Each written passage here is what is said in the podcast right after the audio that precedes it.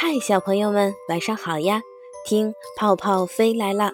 今天泡泡里的故事叫《狐狸和乌鸦》，一起听一听吧。一只乌鸦叼着一大块肉停在树上休息，树下的洞中住着一只狐狸。它刚一出洞，就看见乌鸦嘴里的大肥肉，馋得口水都流了出来。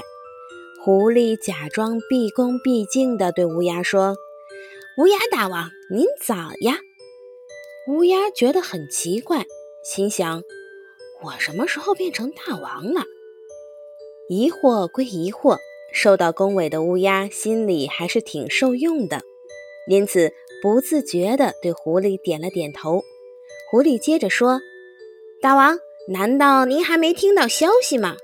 您已经在昨晚当选为鸟类的大王了。”乌鸦刚想张嘴问个究竟，立刻意识到自己嘴里还叼着块大肥肉呢。它连忙闭紧嘴巴，轻轻摇头，表示不大相信。